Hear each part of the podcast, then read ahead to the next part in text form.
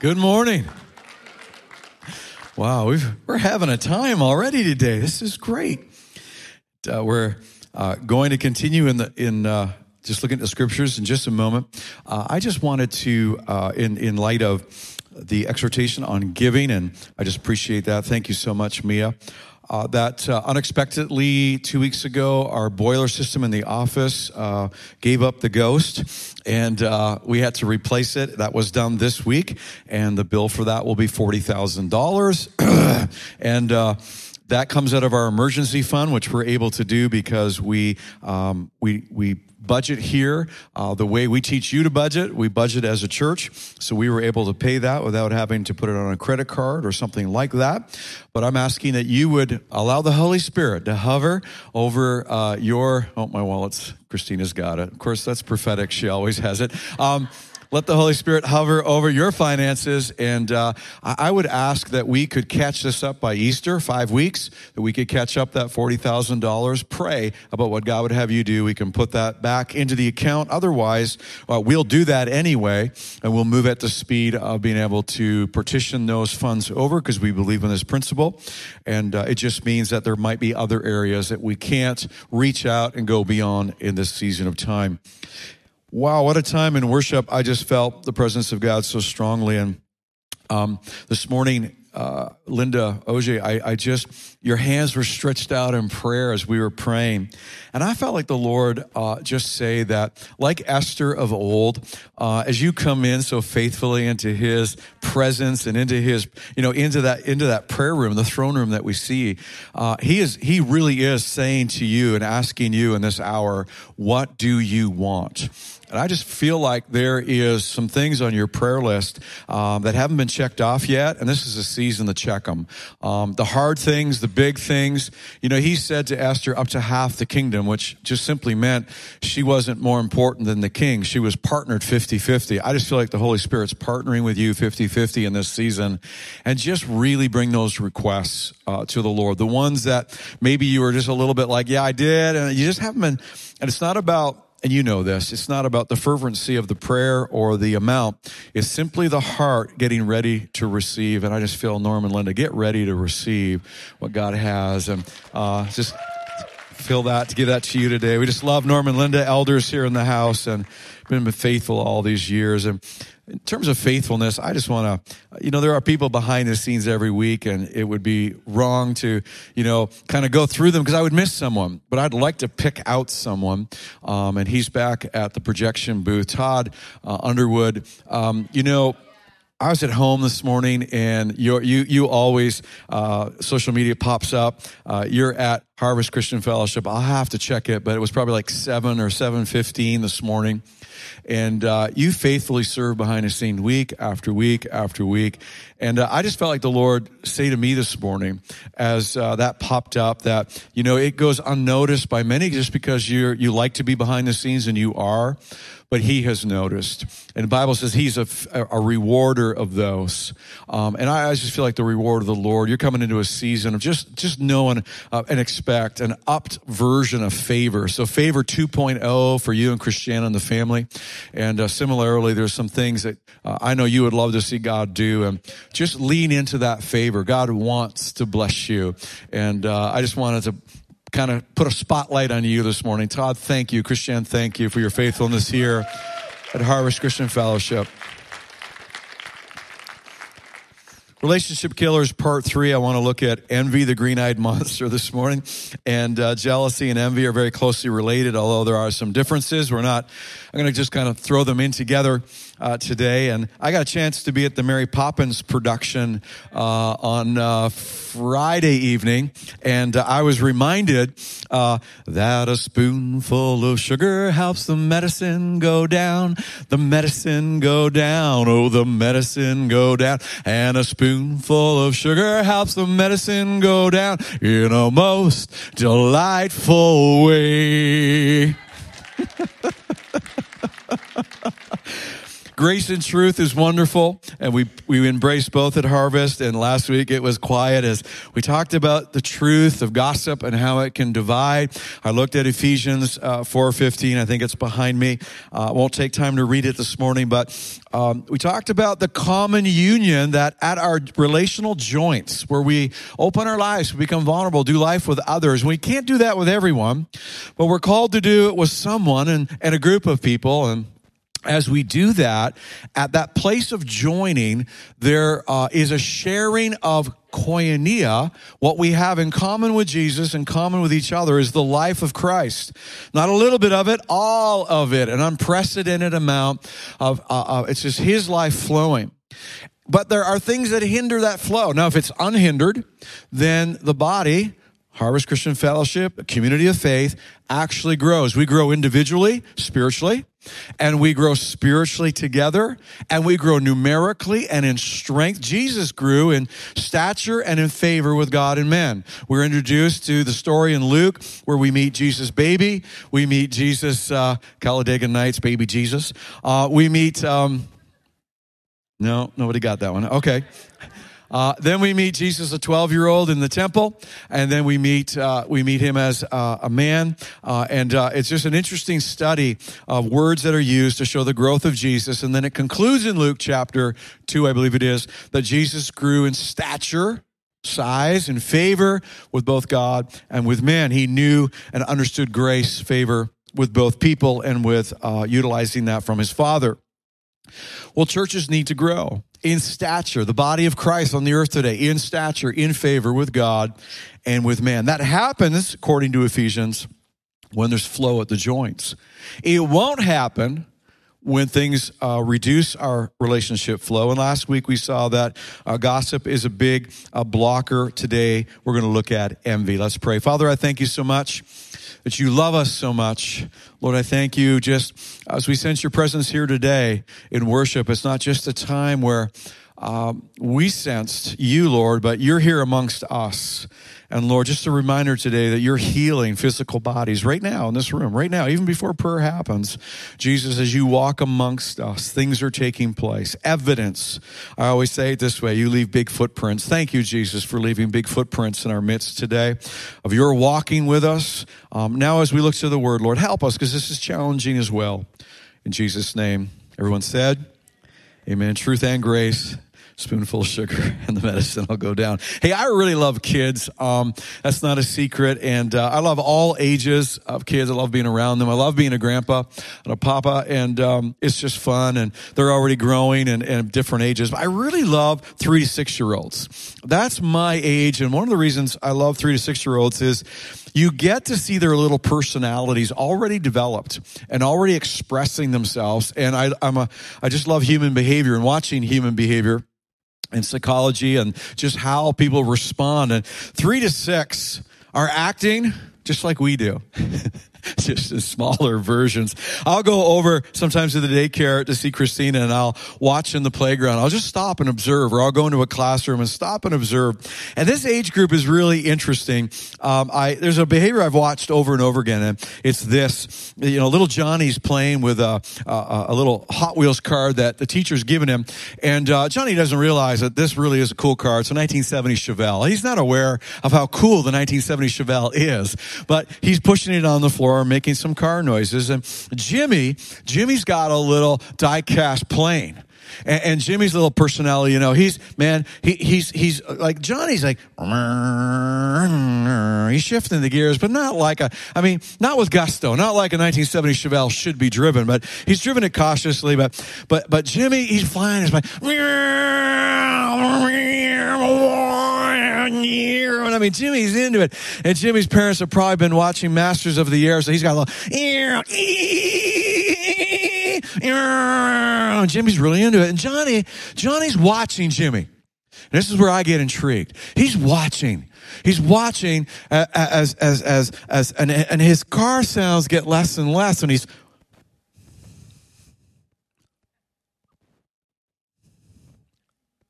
He's watching Jimmy, but Johnny, Johnny, Johnny's getting less and less interested with his car until he just kind of puts it aside And he moves over to Johnny and he grabs that plane from Johnny. That's mine. It's my turn to play with it. And then a dispute, of course, breaks out. Envy. I want what you've got. I want what you've got.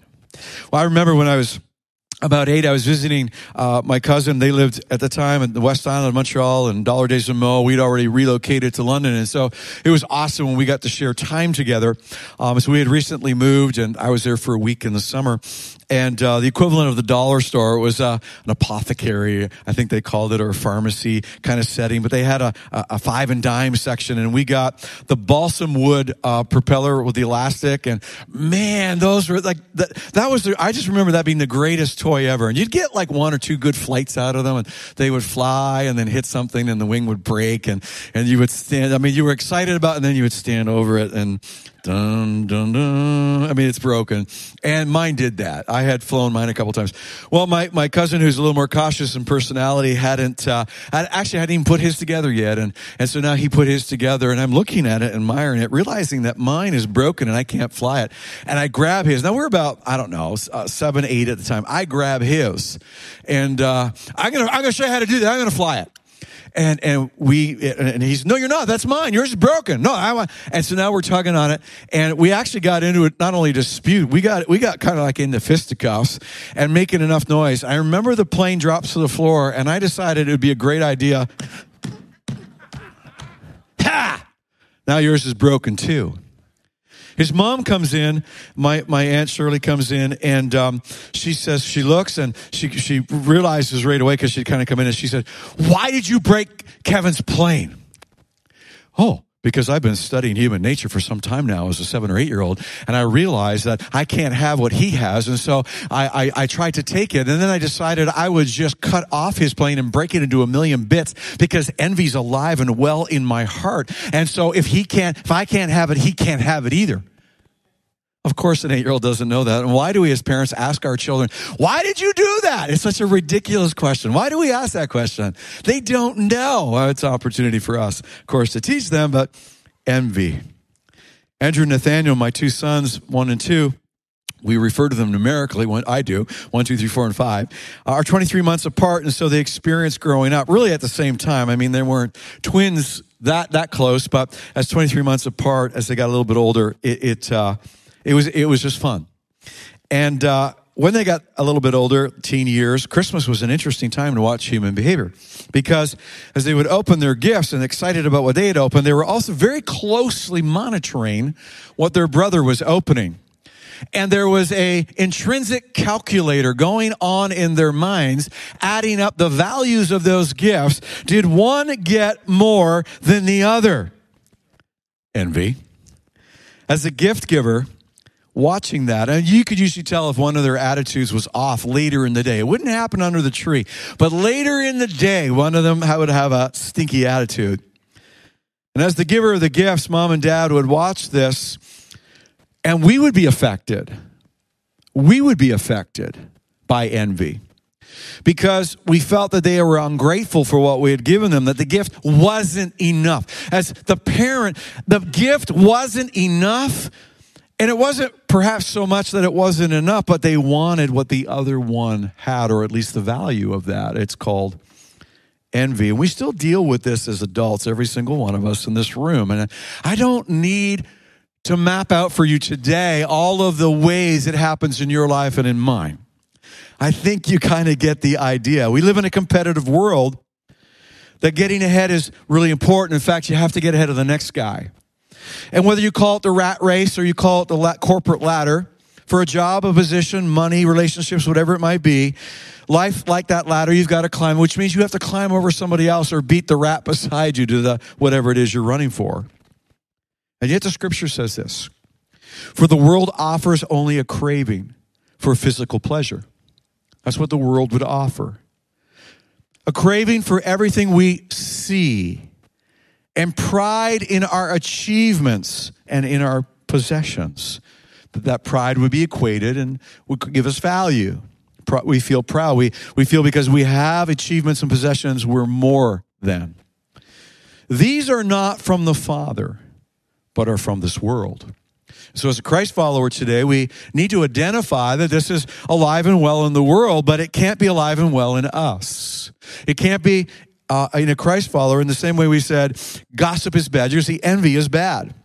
And you may not fully understand why envy is bad, even though I've illustrated it, and I'm going to pull that out in a moment. We need to deal with that part of the world that when we die to Christ needs to die in us as well. Say crucifixion. That's a hard word, isn't it? Say it again. Crucifixion. A dying to ourself, a living to Christ. Not a focus on the dying, but a focus on the living. It was for the joy set before him that Jesus endured the cross. Now, we don't fixate on, you know, asceticism and, and, and hurting ourselves and living a boring life to deal with the flesh, but we've got to deal with our flesh. We've got to deal with that part of us that raises its head. And Paul said, I die daily. I kill these portions of my life. I identify them daily. Those who belong to Christ have crucified the flesh, the things of the world, with its passions, what we see, what we want, and its desires. Since we live by the Spirit, we live by the Spirit, say Spirit. We live by the Holy Spirit. Mia talked about hovering. Let us keep in step with the Spirit because the Spirit's moving us forward. Let us not become conceited talking about pride, provoking and envying each other.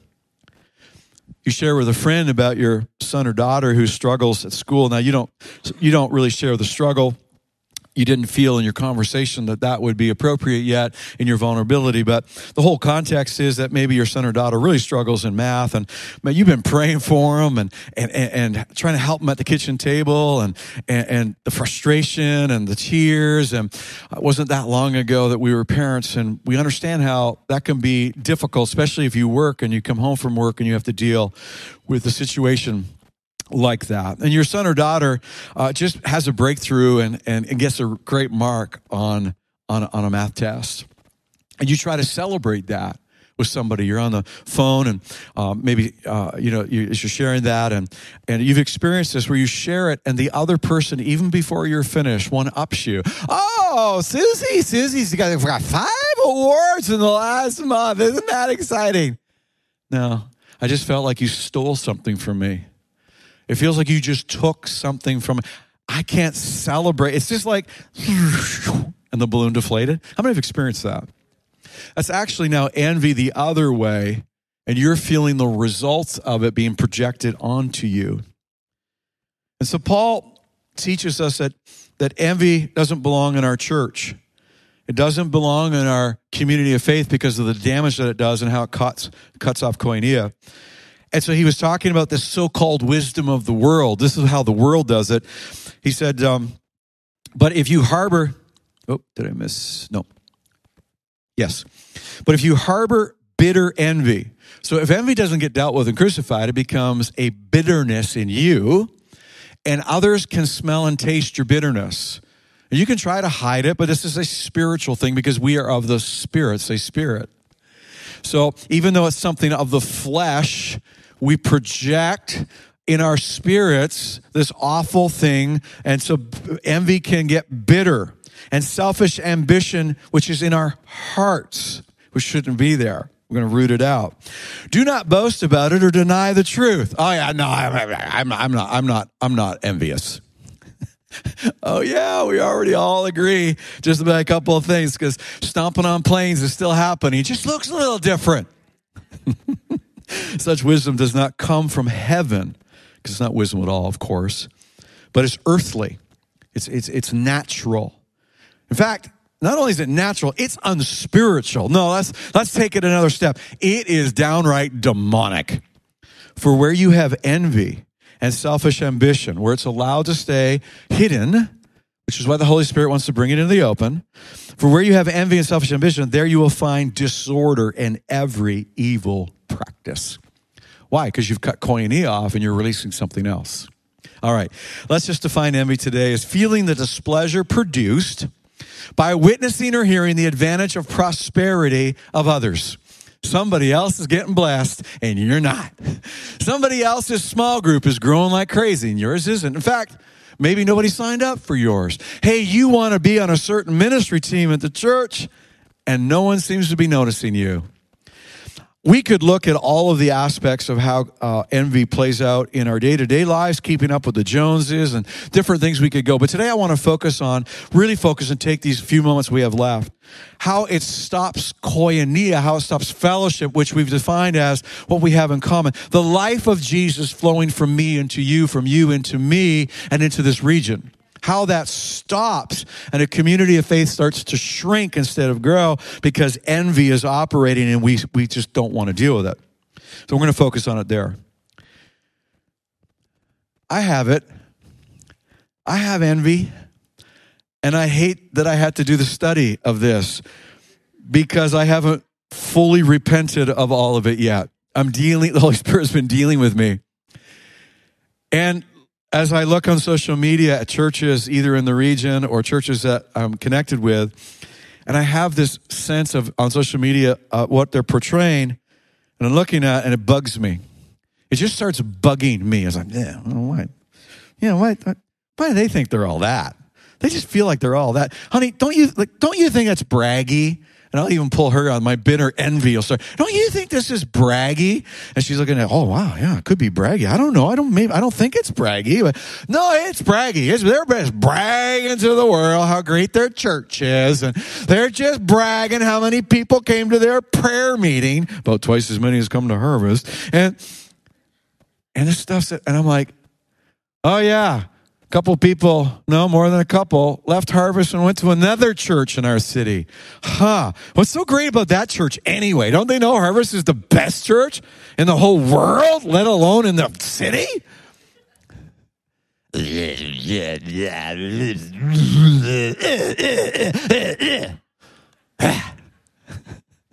yeah, me too. But here's what it does. It's not just like, like, it's not just breaking a rule it has a dyna- dynamic to it. If you if we're aware of it, we can see how evil and hideous this is. What happens is you neglect what God has given you because God gives us a gift. Every one of us, harvests as a church, individually, me and my cousin, the, the kids in the room, we've been given something that wasn't ours. It comes from heaven. It's because of the grace of God. I could look at all the scriptures today that talk about why do you boast as if you have something that you produced or you have, it was given to you from God. All that we have has been given to us by God. And so when I start noticing someone playing with their airplane and mine doesn't look, my stuff doesn't look so cool anymore. What I'm telling Father is, I'm not grateful for what you have given me. Number one. You neglect what God has given you, so you're not developing your gift. You're not developing who you're to be in the body of Christ. You're not in your lane. You've stopped in your lane. You're trying to get over the median to get into somebody else's lane, which I'm going to tell you right now is absolutely impossible. And I've met people that have spent their life hung up on the barbed wire of the median and have lost out on both sides and never accomplished anything. Just leave that one there and try to take away from what God has given another. And so when I don't honor or acknowledge what others are doing, I'm not receiving from them. I've shut that flow off into my life and bitter envy into the people that I am associating with. I'll just pause. I just want to be real. We've been praying for churches for about two months. I'm going online here to tell the world of my sin. Um, right? We've been praying for churches. Okay, there's a reason for that. Because a couple months ago when we started that, I told the staff, I want to pray for every church because I have a rotten attitude about some churches in town. And my bitter envy has been leaking out, and I've heard other people in Harvest talk negatively, and it's not their fault. It's my fault.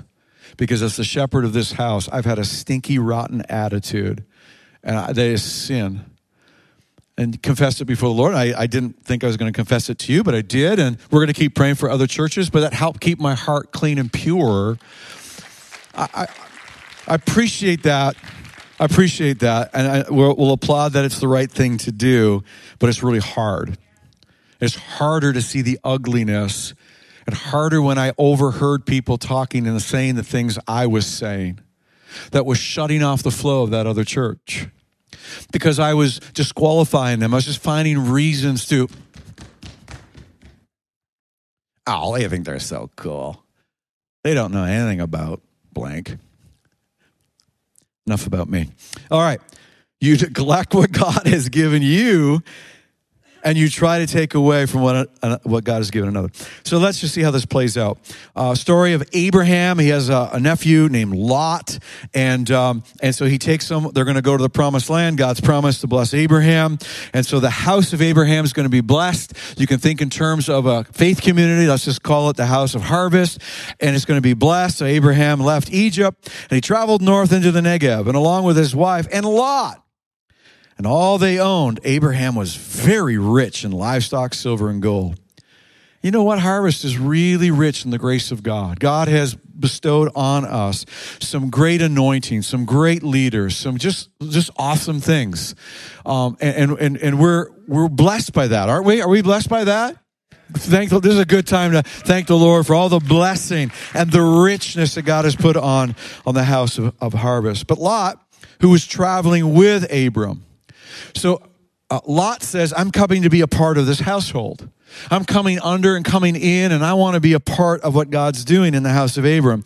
Lot, who was traveling with Abram, also became very wealthy with flocks and sheep and goats and herds and cattle and many talents. And the principle is when you come into a house, you enjoy the blessings of that house because you've attached yourself, because in the koinonia and in the flow, the blessings bestowed on the house are blessings for you. And so if the house is being increased, I expect you to be increased increase. As you give, God's giving and increasing you. As we give, God's increasing us. And it's a principle we come in, and I fully expect that as you get rooted in the house, you will experience that.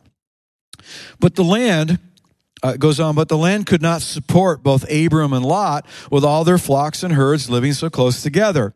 This principle is a great principle because as we grow in influence, as leaders are raised up, they're not to split off, and there's no issues in our leadership team. I'm not suggesting or pointing to anything like that, but to the principle that the answer to that is not separation. The answer to that is take more territory.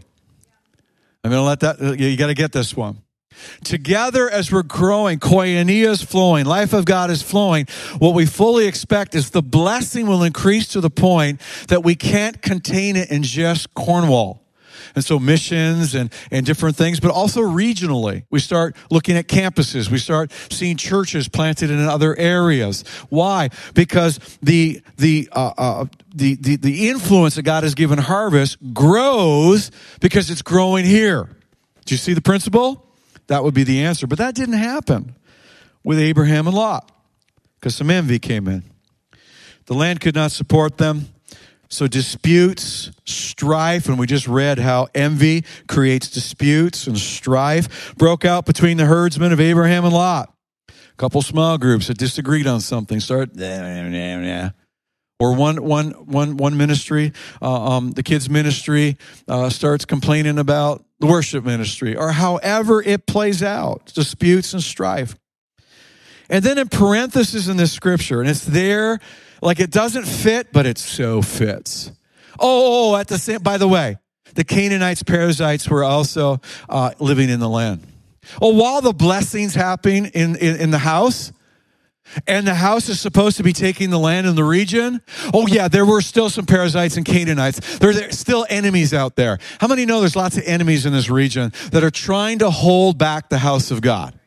How many know that we have the power in Christ to push back the gates of hell? It's not that hard. But when we are killing ourselves with envy and shutting the tap of koinonia off, we're our own worst enemies. And what the story is saying is, would you guys get it together? Let's expand. Let's, let's figure this out. Stop letting envy shut the tap off. You guys could have taken the whole region. Why? Cause there's freaking paras- Perizzites and Canaanites and every other ites that are out there that the church needs to deal with. But you can't do that until you deal with envy. So we lose sight of the land, we lose sight of the enemy, and we are staring at ourselves. Finally, Abraham said to Lot, Let's not allow this conflict to come between us or our herdsmen. He comes up with a solution. And it is, it, it, it, it really his heart was that there would be an expansion, but Lot doesn't do that because remember, there's a lot of envy and Lot wishes he could have what Abraham had. And so he says, Why don't you go out and survey? And, it says, the middle of this passage, uh, Lot took a long look at the fertile plains of the Jordan Valley in the direction of Zoar. The whole area was well watered everywhere. It was like the garden of the Lord and beautiful, uh, like the beautiful land of Egypt. And so remember, he's using worldly principles. What, what I'm going to get ahead. That's the land I need to get ahead. The other, it looks like desert. Abraham can have that. I'm going for this. And then parenthesis, oh yeah, by the way, it was real beautiful, but that was before the Lord destroyed Sodom and Gomorrah. In other words, if Lot had been looking prophetically and spiritually, and he was not being led by the flesh, but he had been being led by the Spirit, God could have said, ah, Sodom and Gomorrah is uh, down the road here, it's not going to be such a great place. you really don't want to be there. You really want to be in this place. And you and Abraham should get, get this figured out so that together in the strength of the house you can do this. But Lot chose for himself. You see it?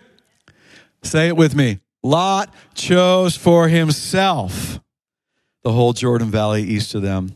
And off they went. And it didn't turn out really well. And here's why he chose for himself the lie that envy tells, the lie of envy. I must limit or deny what you have to protect what is mine. I will diminish, disqualify what you have to protect what is mine. Instead, God is blessing all of us. There's more than enough blessing to go around. There's more than enough enemies to fight, and we need to be doing this together. But we can't, we can't, uh, unless we understand these gifts that come from God. Here it is. I, I, it's, it's simple, but here it is. We all don't get the same. It's not fair. we all don't get the same. Same value, same value eternal, eternally and in the spirit. But as we look at it, and Jesus tells a parable, the kingdom of heaven can be illustrated. How this all works can be illustrated. Here's our illustration this morning from Jesus by the story of a man going a long trip, which refers to his leaving the earth and uh, leaving the body of Christ to the supervision of the hovering Holy Spirit. He called together his servants and entrusted, gave to them his money, his resources, his blessing. What was his was given to them.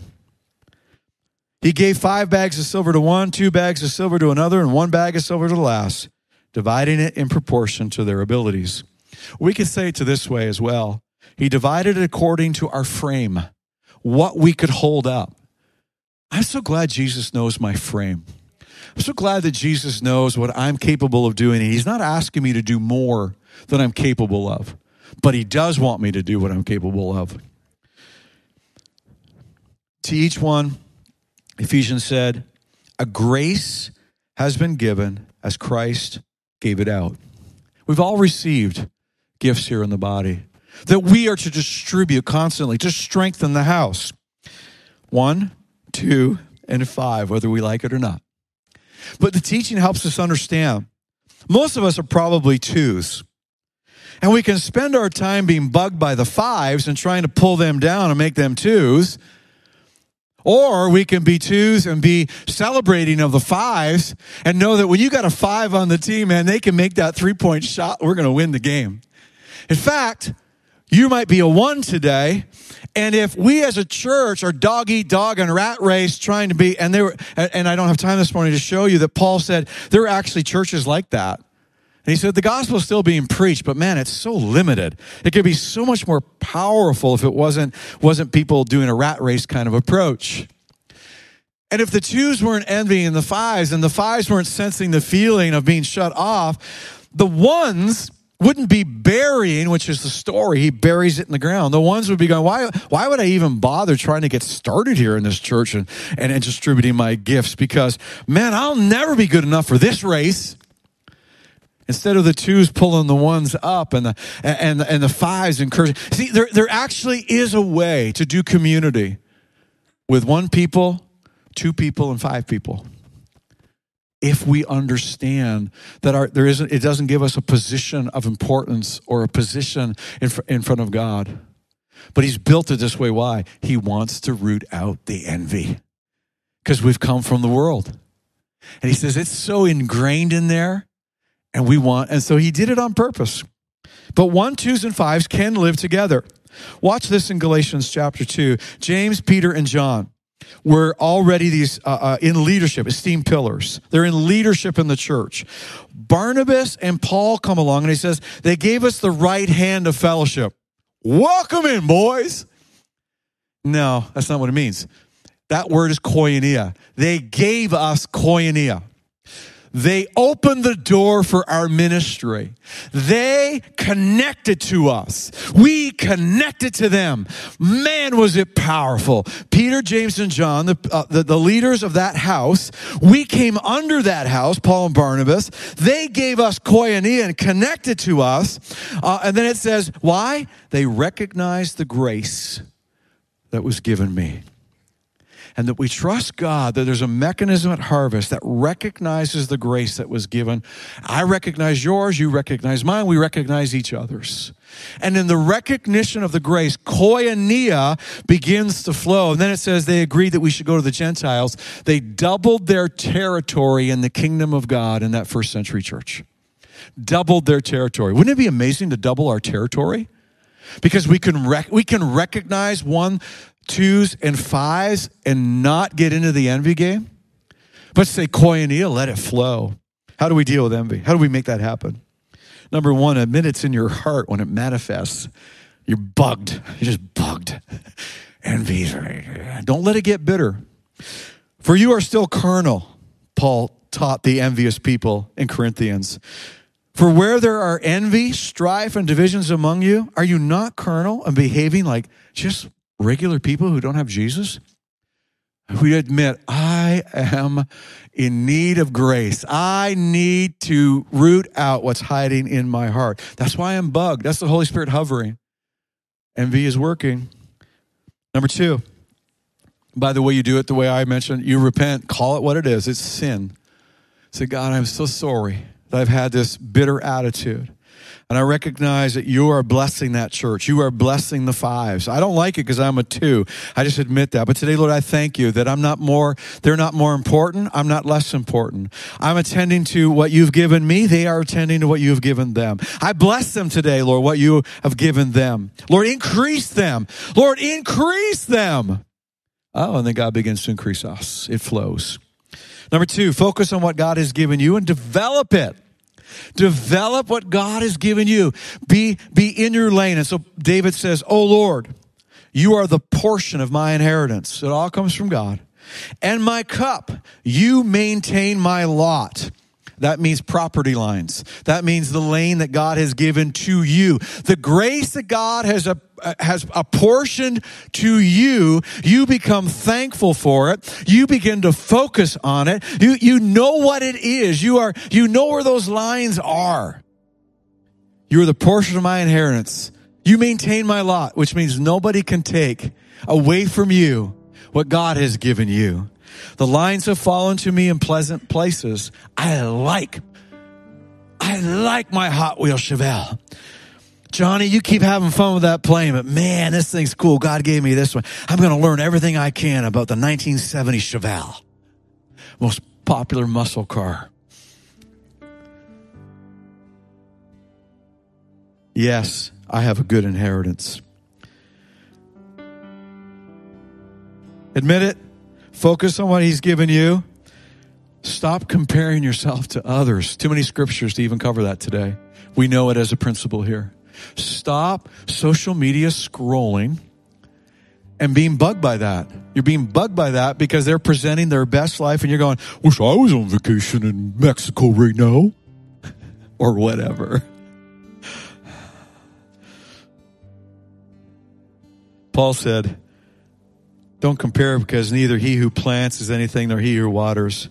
In other words, whether you're standing at the door welcoming people, praying for people in the ministry team that's going to be coming from in a moment, we're all doing something in the house. Koinonia is flowing. Now, he who plants and he who waters, they're one. Say one. The one body of Christ, powerfully infused with koinonia flowing everywhere. No taps. We're fighting the same we're fighting on the same team. We're fighting the enemy, not each other. Paul said, So there should be no division in the body, but that its parts should have equal concern for each other. If one part suffers, every part suffers with it. By the way, that's the easy part. I'm not suffering today. You are suffering with something. Oh, you're not doing so good? Oh, that's. I'm doing great. That one's easy.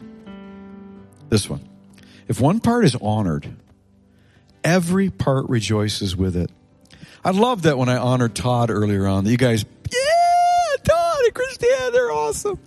Because he's here. That's, that's, that, that we have this. We're, I'm not preaching this because we don't have this. I'm preaching this because we, we just need to continue. We gotta, we gotta get bigger in all of this. And you, you did it right. And we honor and, and so sincerely celebrate the success of others. That's the only way you can root out. And when you're going, you, you, you start insincerely. Oh, wow. Great for them. That's awesome that they got that. That's awesome. Their small group is growing. We had to close ours. Not enough people signed up. No, it is awesome man, you know what? Hey, maybe we should attend their group. What? Are you out of your mind? No, let's go attend their group and get in behind them. Man, there's grace there. There's some grace going on there. Like Lot, let's just go get under that and help advance and grow and expand. See? And that spirit causes growth. Sincerely celebrate the success and honor others. And lastly, pursue love. And that's what this is about. And it has to be pursued. And it is a journey. Love is patient. Love is kind. It does not envy. It doesn't boast. It's not proud. It does not dishonor others. It's not self-seeking. There's the package. I talked about envy. Anybody find that helpful today? Okay. Anybody stomped on somebody else's plane? No, for real. Have you ever done it? We all have done it. Every head bowed and every eye closed. Holy Spirit, I love you so much. And I love that you're dealing with me right now. I just confess, and on behalf of this congregation, Lord, just confess that it's so small to do it. It's such small thinking. when we literally, when we have envy in our heart, we're shutting down the flow.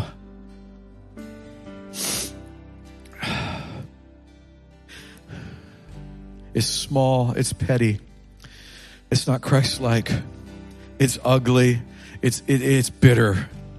It causes so much damage. Lord, I just confess to you that I've entered into this. And Lord, I realize that it's affected this house. So today, together, we're just looking at our hearts, and when it appears, we're just going to confess it to you as sin and say, Lord, this is not Christ like. This is not behavior that lines up with your life and mine.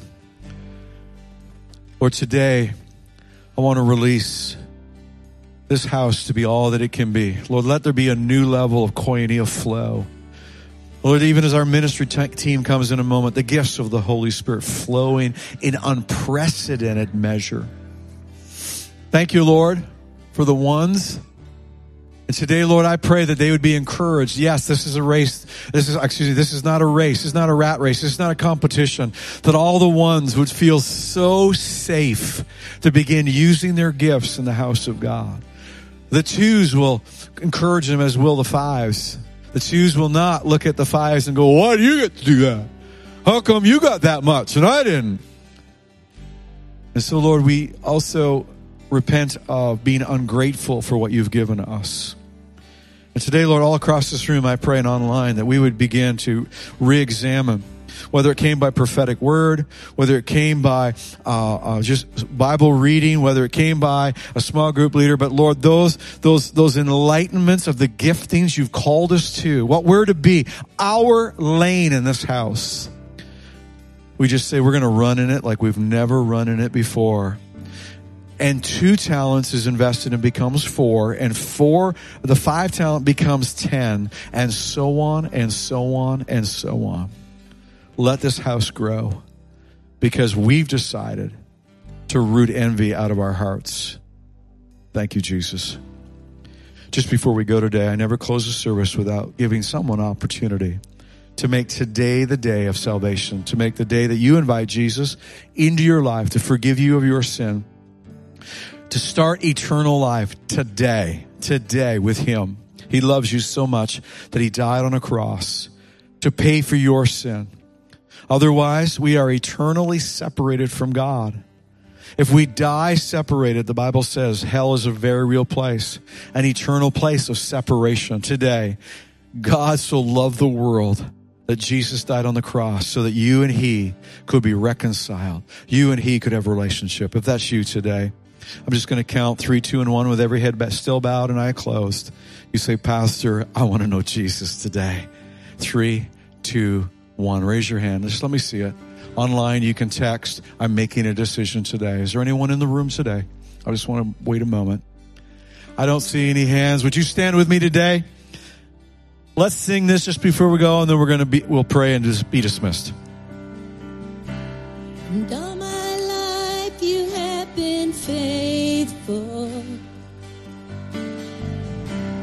And all my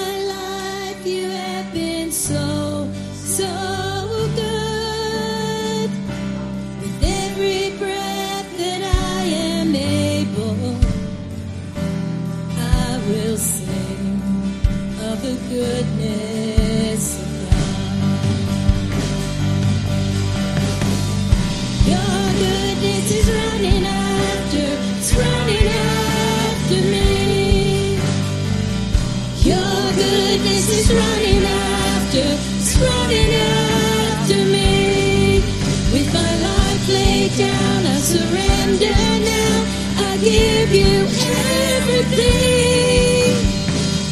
Your goodness is running after, it's running after me. Your goodness is running after, it's running after me. Your goodness is running after, it's running after me. With my life laid down, I surrender now. I give you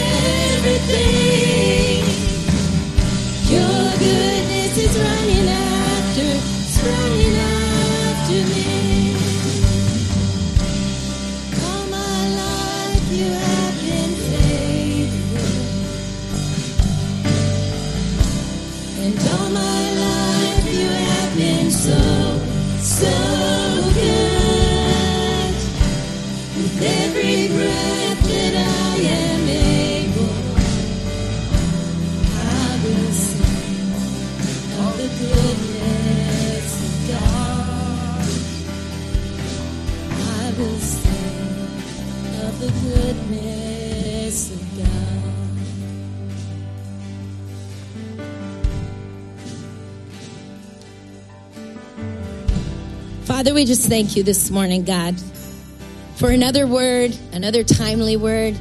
God, that you will always keep our hearts in check.